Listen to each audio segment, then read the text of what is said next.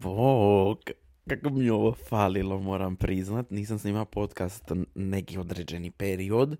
Malo sam se posvetio sebi, moram priznat.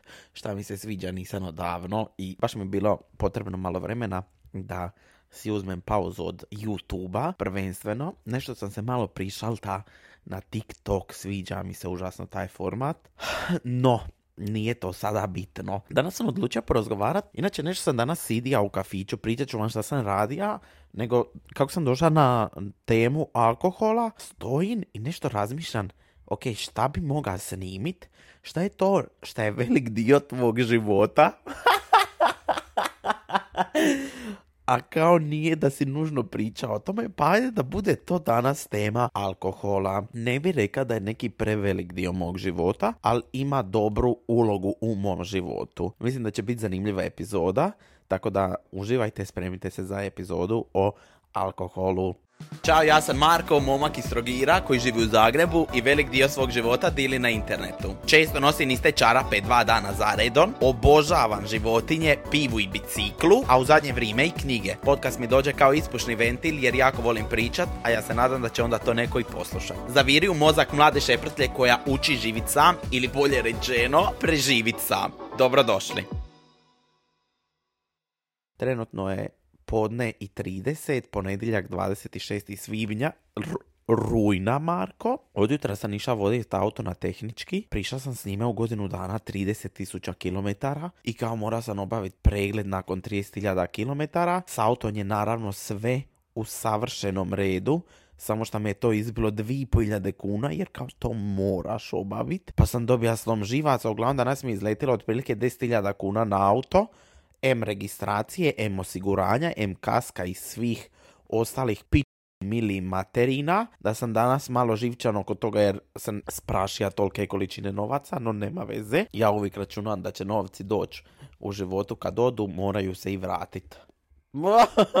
ne moraju, ali evo ja se time vodim. Došao sam doma u stan, počepljenih sam sinusa, zato što nije proradila toplana, toliko je hladno. Na Mauriciju su me napuvalo, bija sam na putovanju. Ako me niste pratili, nego samo ovako na podcastu, putova sam u zadnjih 2-3 tjedna, tako da sam malo još uvijek u tim putovanjima. Krenila mi je zadnja godina faksa i nekako se život, moram priznat, zavrtija na dobar način. Nego, da se mi prebacimo na temu alkohola. Prvi susret s alkoholom se dogodio na moj prvi rođendan. Ja dan danas imam fotografiju s time. Naime, moj svećenik koji me krstija mi je ujedno i da da popijem svoju prvu pivicu i možda se tada rodila ljubav prema pivu, jer je svećenik meni na prvom rođendanu da gutljaj pive. Neki dan kad sam gledao svoje slike kad sam odrastao, sam naletio slučajno i na tu sliku, sidio sam kod babe u Solinu i gleda njega, dom vlade mi drži pivu u ruci, a ja ko sumanut, diže onu kriglu i pijen,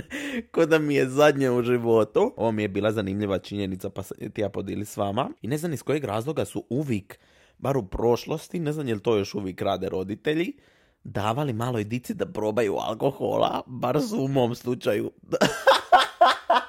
to sad krivo zvuči, nego kao, ono, kad ideš na rođendan, uvijek se da guc alkohola malom ditetu. Nemam pojma to, ono sad kad slušaju ove iz socijalne službe za odgoj djece, ja mislim da dobivaju fras, ali valjda je to običaj kod nas Balkanaca, kao ne da se uroka dite logično, nego malo ono lic lice da proba. Uglavnom, to je bio i moj slučaj. Svakako ovu epizodu ne bi volio da shvatite ko da ja vas potičem na alkohol, apsolutno nisam i mislim da definitivno ne bi trebali pit eh, ako ste mlađi od 18. godine i iskreno da vam kažem ja sam ga počeo pit Tek kad sam navršio 18 godina, stvarno me nije privlačilo nikad prije i nije da nisam imao mogućnost, nego jednostavno mi stvarno nije bilo zanimljivo. Stvarno ga nisam podnosio do te mjere da bi uvijek govorio meni to ne treba, ja se mogu zabaviti bez toga, nije mi nužno da se opustim. E, moram priznati da sam se tu prevarija, jer onog momenta kad sam počeo konzumirati alkohol, sam shvatio koliko su mi zabave i druženja i sve postale šest puta bolje nego što su bili do sada. Ali ajde da se vratimo na priču kad sam tek počeo konzumirati alkohol, to je bilo u četvrtom srednje, kad sam napunio nekad 18. godinu. U toj fazi baš bija ko dite pušteno slanca. Odrasta sam u obitelji di, ono, bili smo sestra i ja, moji su nas stvarno puštali većinom da radimo šta god želimo. Nismo imali stvarno nikakvih ograničenja. Doduše, stari uvijek bija više zaštitnički nastrojen prema sestri, Marija je imala tipa više restrikcija, tipa kad se mora vratiti kući, s kim ide, kako ide, sve ona to morala obrazložiti. A ja, ja s druge strane sam kreten bižao od doma, ja bi rekao spavat, ja bi otvorio prozor, izašao iz kuće i vratio se u 6 ujutro, u 6.15 ko fol se dižen i idem u srednju školu. Znači ja nisam bija mjerilo u srednjoj nikakvo. Oni su jadni toliko imali povjerenja u mene. Ja mislim da oni to ni ne znaju baš u fulu. Tako da ako sad slušate, volim vas roditelji. Bitno da je glava na ramenima. Nekako sam ja valjda od uvijek otvorenog uma, mozga i sve uvijek iskomuniciram da bi ja rekao, e idem se ekipom iz srednje, idem u klub, vratit ću se tad i tad, ja bi se stvarno vratio tad i tad, ne brinite, javit ću se, ja se javim kad dođem. I sad što sam ja radio u tom periodu, to nisu nužno previše ni ispitivali, a niti ja previše ni govorio, ali kako sam ja ila prdalo ovako samo od sebe, nakon nekog perioda bi ja izlaja, a, napili bi se, la la la, i sad jedna žena je više naučila da ja pijem, tako da više ni nije upitno, samo pita, jesi li dobro Marko? Jadna ti je moja mater sa mnom, jadna ti je. Četvrti srednji otkrija sam pored pive, znači upamtimo piva je nešto što je moj favorit uvijek i zauvijek. Otkrija sam vam najjeftiniji šampanjac iz Lidla. Ali najjeftiniji mislim da je u toj fazi kad sam ja iša bija 19,90. I sad svi oko mene su voljeli neke one štokove, pizdarije i gluposti odvratne. Ja nikad nisam bio tip za viski i taj gluparije. Nego ja ću šampanjac ko najveća pika. bi ja uzeo šampanjac, tako da to je bio moj broj jedan izbor i kako je u klubovima uvijek bio skup alkohol, ja bi vam uzeo svoj šampanjac za prije, popija svoju litricu šampanjca i otišao u klub se zabavljati. U klubu možda neka tekila, tekilu, limun i so. Dajte za moj sto. Ispričavam se. I ja moram reći da bi ja s time završio izlaske. Tad još uvijek sam naravno živio u Splitu. Nisam okusija zagrebački život izlazaka. Nikad u tom periodu nisam imao mamurlu. I baš ga doživljava nisam i uvijek sam govorio Isuse, ja sam tako superioran. Nema nikad problema s tim. Ja koliko god da bi popija na, onaj najjeftiniji, najodvratniji alkohol ja bi idući dan bija ko grom, znači ništa. Onda jedan dan se dogodi moj prvi mamurluk, moje prvo buđenje, pošto bi obično izlazi ja u Split, nisam u Splitu ima kod koga spavat, a Trogir mi je bio predaleko za otići nazad, ja bi ti sjela na autobus i otišla kod svoje bake u Solin. I sad moja baba jadna bi uvijek meni u šest uri otvarala vrata, žena se budi, odnosno žena već budna, ona odslušala prve vijesti, a ja dolazim onako od masna bureka iz izlaska, krafni kao baba daj mi pidžamu, ja idem spavat. I sad žena mi, ja se točno sjećam što sam ja nosila taj prvi dan kad sam nosio mamurluk. Žena mi izvuče iz svog ormara crvenu majicu, kratkih rukava i žvakanu. Ja mislim da je kad kaže ni žvakan, ono, razvuka se taj pamuk, ja mislim da majica postoji 15 godina života mi i da mi prugaste gače toliko široke, kratke gače za pidžamu, ono, onaj najtanji pamuk kojeg možete zamisliti, koji su bile do ispod kolena, padale su mi jer mi je bilo preširoko. Kad sam se ja probudio prvi put, ja sam imao osjećaj kod je meni slon na prsima. Mene je toliko bolila glava, toliko mi dobro nije bilo, da sam ja sam sebi rekao, aha, to tako znači izgleda, znači nije dobro. Taj cijeli dan sam ja govorio, Isuse šta me boli glava, baba je kuvala juvu i držala prodike kao, Marko glupane, šta to sebi radiš, šta ti to treba, jesi li normalan, itd. itš. Danas sam nešto ekstra dobre volje, tako da, ono, jadni vi šta ste upalili slušat. Volio bi vam ispričat par situacija kojih se uvijek sitim i koje ću pamtit vada do kraja života. Kad sam preselio u Zagreb, sam imao fazu da sam se volio ljubit po klubovima. I na tu fazu ne da nisam ponosan, nego tako sebe se živciran radi toga, jer ajmo tu fazu nazvat ljubičasti vrat Vuletić Marka. U toj fazi sam imao društvo od prilike od 15 ljudi. Mi kad bi ušli ušli u klub. Ja vam to ne znam objasniti bez da zvuči proserski, ja mrzim to tako da zvuči. Kad uđe tako par ekipe koja se bavi društvenih mrežama, ako te skuži ekipa iz kluba, neće ti dati mira cijelu večer. I zato ja više ni ne izlazi ni, ni nije mi klub ne, nešto šta preferiram, jer jednostavno nemaš mira. Svake tri sekunde ti dođe pijana osoba, grlite, ljubite, samo što je meni to tad bilo zanimljivo. Ja bi tako kod debil se baljaka, fuj Marko, znači sad bi si da tri pleske. Budija bi se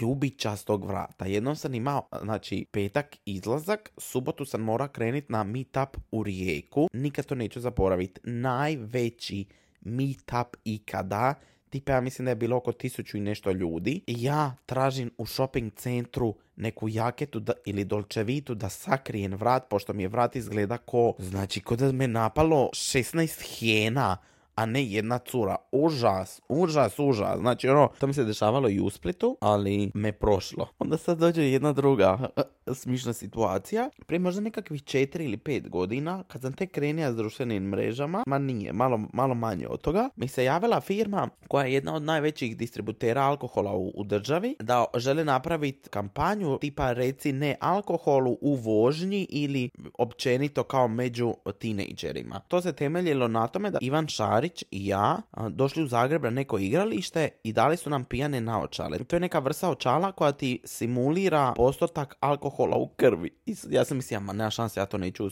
moći odraditi. Cilj je bio zapravo prošetati po ravnoj liniji, bez da ti se išta dogodi, odnosno kao da skužiš koliki je zapravo tipa, ako imaš 3% alkohola u krvi, koliko ti to utječe na život. Pogodite koji uspija prošetati bez ikakvog problema. Ja. Imam još uvijek taj video ja na youtube samo što je pod privatno jer sam većinu starih videa maka. Sjećam se da sam za taj video kao pokuša isfejkat da me ne ide i da ne mogu šetat dok sam zapravo moga. I kao bilo je to, o, Marko, možda imaš neki mini problem. Onda sam doživio svoje prvo povraćanje od alkohola. To sam doživio u srednjoj školi u Splitu vam postoji misto na kraju rive koji se zove Mateuška. To je jedno jedan veliki dugi mul gdje se skupljaju doslovno ekipa za pit. Druženje je, nas bi bilo dvadesetak i tu večer Marko izmišlja sve. Ima sam sivu kosu i onako ispred svih ljudi. Znaš kad vidiš tinejdžere sada na ulici kako su ubiveni u alkoholu. E, ja sam bio taj primjer, samo se jednom se dogodilo da sam povratio umore i tad sam naučio lekciju nikad više sram te bilo. Ali isto tako, moram priznati da kad dođem u doticaj sa tom tekućinom, da postanem iznimno zanimljiva osoba. Odnosno, ja sam lik koji će napraviti sve u tom trenu. Za zebanciju sam, nisam agresivan. Iz nekog razloga počnem pričat na engleski. Plešen. Bilo je lito, nekad ono 30 stupnjeva i u 10 sati na večer, znači baš sredina lita koma, vruće, ja u Splitu na rivi, bili smo isto tako na Mateušci i sad idem prema autobusu i ne znam ako ste ikad bili na Splitskoj rivi, na kraju rive ima velika fontana.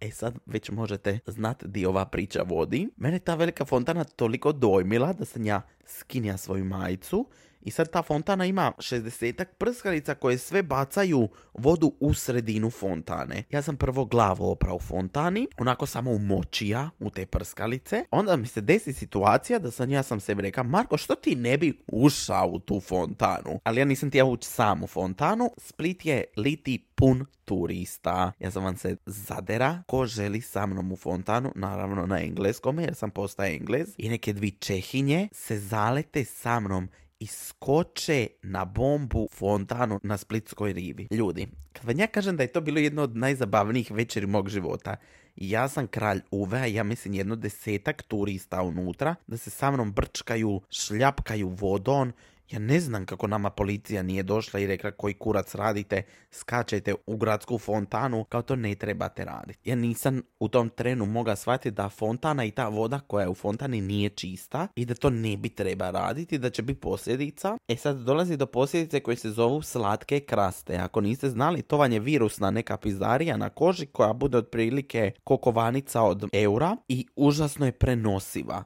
užasno je prenosiva. Dodirneš drugi dio ruke, sutra dan je imaš i tu. Rješava se nekon masti i to je proces koji traje li ga traje. Marko je skupio u toj fontani slatke kraste.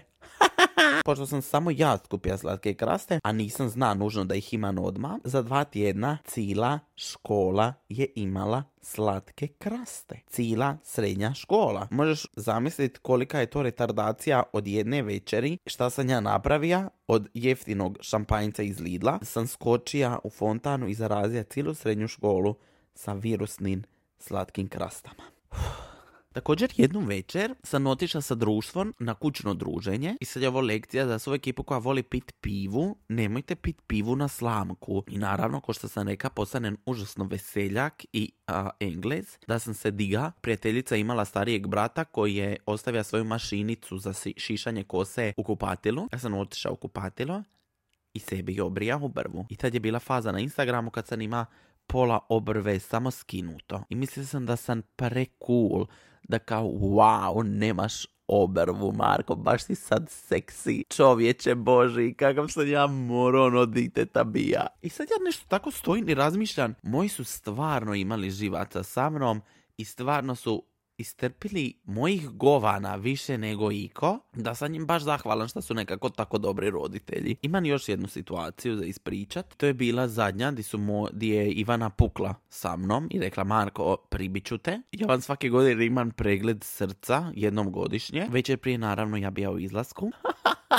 pa ko stavi preglede srca u ponedjeljak ujutro? Mislim da je sad veće pitanje u mojoj glavi ko ide u izlazak u nedjelju na večer. Ali dobro, evo išla sam ja. Do, vratim se iz izlaska, mater me budi, ja još uvijek pijan. Ja još uvijek pod utjecajom se dižem spreman i moram ići na ultrazvuk srca. Dolazim u onu čekaonicu, a tradicija kod našeg zdravstva je da ja obično čekam 6-7 sati u čekaoni, jer jednostavno toliko ljudi se naruči da ti ne možeš ući odjednom. Ljudi moji, ja sam skoro izriga dušu iz sebe u onoj čekaonici, mater sam toliko osramotio jer su ljudi vidjeli da nisam pri sebi i onda je ona sa mnom, ja imam jedan trik koji mi uvijek pomogne, kad mi je tako koma od alkohola, uvijek kažem, Marko, misli na svježe cijeđenu naranču i uvijek mi bude bolje. I onda sam ja tako staja u onoj čekaonici i govorim, svježe cijeđena naranča. Sad zamišljaj kako neko cidi naranču, izlazi onaj sok i onaj i ona pulpa, makar ne volim pulpu od naranče nikako, ne mogu je na oči vidit. Odradio sam taj ultrazvuk, sve je bilo u redu,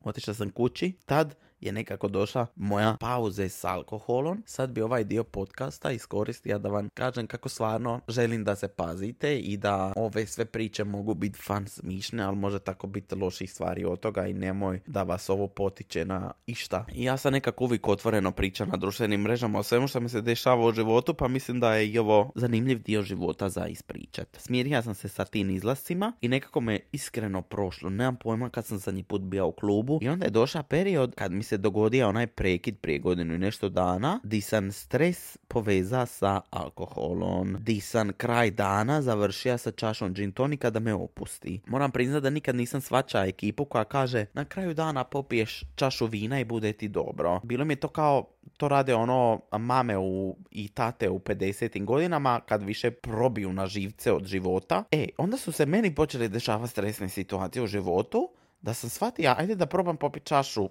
nečega, jer sam inače full, full, full anksiozna osoba i malo mi stvarno treba da me nešto izbaci iz takta. I sam došla do toga da bi, kad bi me tako nešto uvatilo, ja upalija sebi seriju, uza sebi čašu, kocku leda i napravio gin tonic prije spavanja. Ne želim reći da mi je postala tradicija, ali mi je svaku tipa četvrtu ili petu večer bilo to, pokoj ne želim biti anksiozan, želim da me ovo nešto opusti i to bi si popija. I s time sam ok, ne želim uzimati tablete za smjerenje, nego želim popiti čašu sebi dragog alkoholnog pića, znam da me neće obrniti na neku stranu da bude negativan i želim se opustiti. Nekako imam osjećaj da sam došla do faze tih roditelja od 50 godina koji se samo ščila i nemam potrebu pretjerivati, nemam potrebu vući runde jedna, druga, peta, deseta, nego si ovako popiti čašu nečega i otići lagano na snivanje.